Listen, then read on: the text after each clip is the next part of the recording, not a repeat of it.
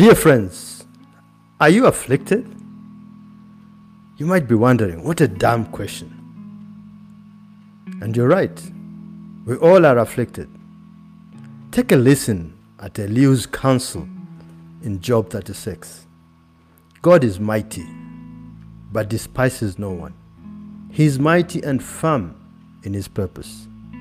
He gives the afflicted their rights. He does not take his eyes off the righteous. He enthrones them with kings and exalts them forever.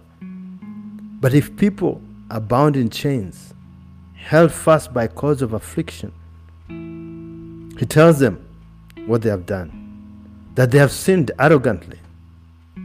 He makes them listen to correction and commands them to repent of their evil. If they obey and serve him, they will spend the rest of their days in prosperity and their years in contentment. But those who suffer, he delivers in their suffering. He speaks to them in their affliction. He is wooing you from the jaws of distress to a spacious place free from restriction, to the comfort of your table laden with choice food. Yes, you had that correct. The Lord God Almighty delivers those who are suffering. He speaks to them in their affliction. Welcome to Praying Without Ceasing, a weekly podcast on having a personal relationship with God through prayer. I'm Kenneth Odero, your host and presenter. The key takeaway from this episode proceeds from God's promises of redemption.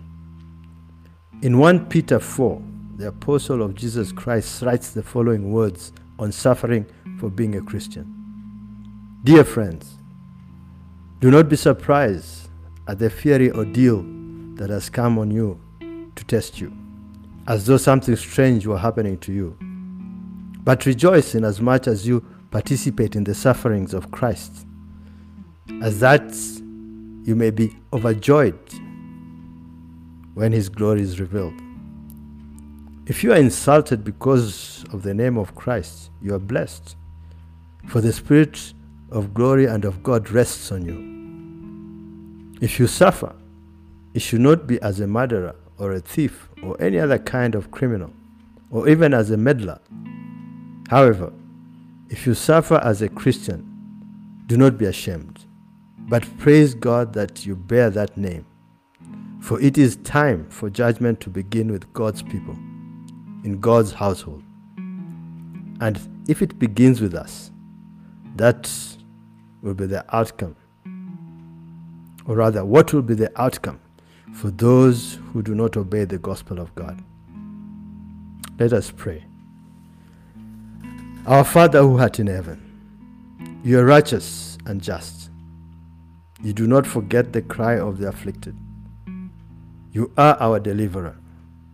You do not forget the plea of the humble. O Lord, you hear the desire of the afflicted. You strengthen their heart. You incline your ear. Lord, hear our prayers for deliverance. Be exalted on high, O Lord. As it is written, the Lord is close to the brokenhearted and saves those who are crushed in spirit. The righteous person may have many troubles, but the Lord delivers him from them all. A broken and contrite heart, you, O Lord, will not despise. According to your word, Lord, the Lord has established Zion, and in her his afflicted people will find refuge. Yes, the Lord has built his church, and the poorest of his people will be safe there. Yes, the Lord binds up the brokenness of his people and heals the wounds afflicted by his blow. Lord, who can stand before your holy presence? Make us still and quiet as we wait for you, for we know, according to the scriptures, the moon will shine as bright as the sun, and the sun will be seven times brighter than usual when the Lord bandages his people's injuries and heals their wounds. Grant us, dear Lord, that we shall have a song as in the night when a holy feast is kept, and gladness of heart as when one sets out to the sound of the flute to go to the mountain of the Lord, to the rock of Israel. We sing for joy to the Lord. Let us shout aloud to the rock of our salvation. Let us come before him with thanksgiving and extol him with music and song. For the Lord will not cast off forever. But though he cause grief, he will have compassion according to the abundance of his steadfast love. For he does not willingly afflict or grieve the children of men. As you declared through Nahum the Elkoshite, though I have afflicted you, I'll afflict you no more. Thank you, Lord, for your mercy and grace. Show yourself strong, for indeed you are our rock and strength, our helper and help. Lord Jesus, you are our true vine, and our Father is the gardener. You cut away any branches not growing fruit and prune back every branch that has fruit. Strengthen our faith, dear Lord, and keep thy brethren grounded and steadfast, so we do not lose heart. Though our outer self is wasting away, our inner self is being renewed day by day. For this light, momentary affliction is preparing for us an eternal weight of glory beyond all comparison. May you turn many hearts to your love, and that they may wait patiently for Christ's return. May we have the same attitude as Peter the Apostle when he says, I will not be surprised when painful trials come, because trials are not an unusual thing for Christians. But we will be glad and we can suffer as Christ did. Then we will rejoice when His glory is revealed. We acknowledge that for the moment, all discipline seems painful rather than pleasant. But later it will yield the peaceful fruit of righteousness to those who have been trained by it. Help us. Help us, Lord, to, to know that you are watching us and listening to our prayers. Yet you frown on those who do evil. According to your grace, Lord, grant us endurance as blessed is the man who remains steadfast under your trial. For when he has stood the test, he will receive the crown of life, which God has promised to those who love him. For we are confident of this.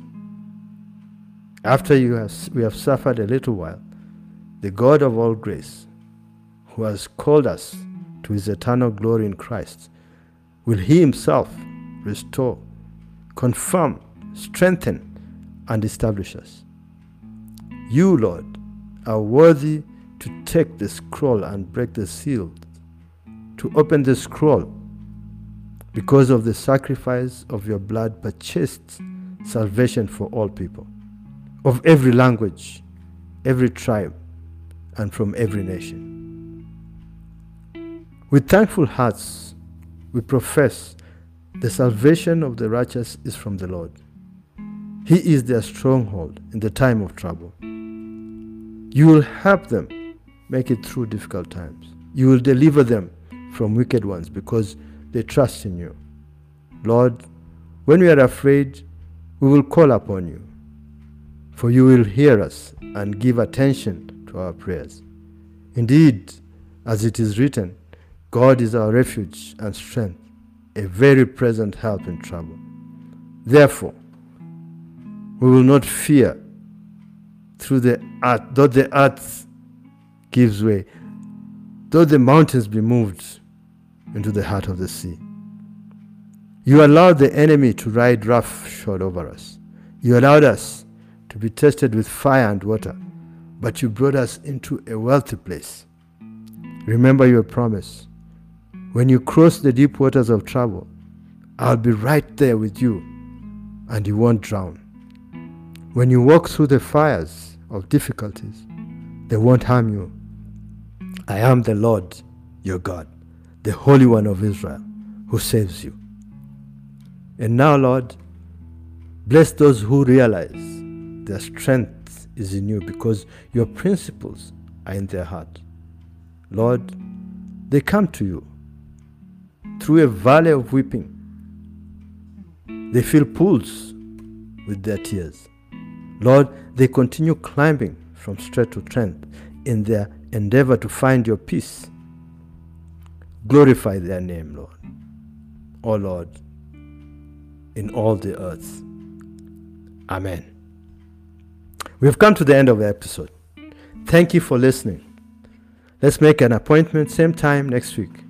Stay safe and remember to rejoice always, praying continually, giving thanks in all circumstances, for this is God's will for you in Christ Jesus. Amen.